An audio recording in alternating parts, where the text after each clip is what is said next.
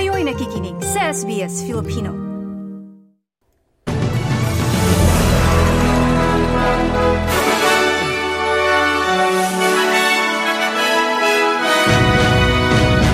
Sa ulo ng mga balita, babala ng mga pagbaha nakataas pa din sa ilang bahagi ng Victoria, New South Wales at South Australia. Pinay tennis player na si Alex Iyala sa sabak sa Australian Open qualifying matches. At Filipino-American comedian na si Joe Coy, pangalawang asyano na magiging host ng Golden Globes. Sa detalye, Nananatili ang mga babala ng mga pagbaha sa ilang bahagi ng Victoria, New South Wales at South Australia dahil sa patuloy na malakas na ulan. Nakataas ang flash flood and watch sa, sa silangang bahagi ng Bendigo ngayong umaga at hinihikayat ang mga residente na maging alerto sa posibilidad ng mga pagbaha. May abiso rin ng pagbaha sa Flinders Ranger sa South Australia. Narito ang naging pahayag ng Bureau of Meteorology kaugnay sa masamang panahon.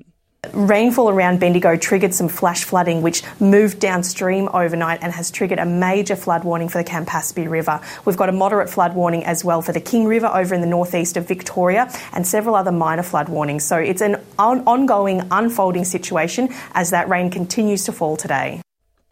Samantala, inanunsyo ng federal na gobyerno ang dalawang uri ng disaster relief payments para sa mga napinsala ng malakas na bagyo sa Queensland. Una na dito ang Australian Government Disaster Recovery Payment na isang beses na isang libong dolyar sa bawat adult at apat na dolyar naman sa bawat bata na pasok sa eligibility criteria. Ang ikalawa, ikalawa naman ang Disaster Recovery Allowance na lingguhang bigay sa mga naapektuhan ng trabaho ng bagyo sa loob ng labintatlong linggo. Ayon kay Emergency Minister Mari Watt, nagtutulungan ng mga pamahalaang federal at estado para suportahan ang mga Queenslander na apektado. These are two significant events. They will take time to recover, uh, but the Albanese and Miles governments are working very closely together. We're really standing by Queenslanders and we want to see this state get back to what it does best. Sa ibang balita, epektibo na ang bagong batas pampederal na gawing ilegal ang pagsasagawa ng Nazi salute sa publiko, gayon din ang paglalagay o pagbebenta ng Nazi hate symbols. Ayon kay Attorney General Mark Dreyfus, layo ng batas na masiguro na walang sino man sa Australia ang papayagan na gamitin at pagkakitaan ng pagpupuri sa ideolohi- ideolohiya ng Nazi. Sa pahayag naman sa Channel 9, sinabi ni uh, Devir Abramovich, chairman ng Anti-Defamation Commission na bigla na lamang sum sumipa ang bentahan ng naturang simbolo online. I'm sickened and disgusted by the rush to auction these blood-stained items, and I have no doubt that white supremacists and neo-Nazis would be buying these items not just to showcase them in their homes, but also to recruit new members.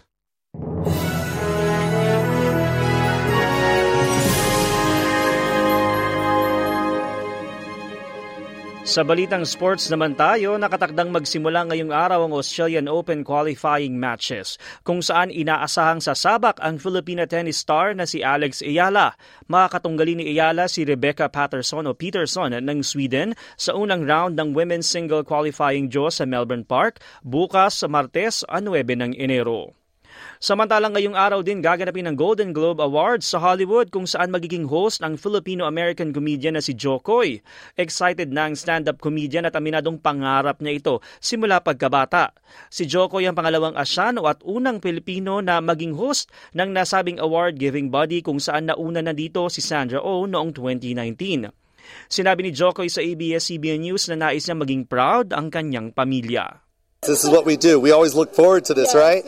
So now, now they get to see me Yeah. in the best seat in the house, you know. So that's cool. And I know now, now that they're watching, they're to be like, all right, well, maybe I can do this too. And that's what I want. I want, I want more of us Yeah. in Hollywood. Enjoy what you do, and as long as you love it, it's going to happen. So stay dreaming.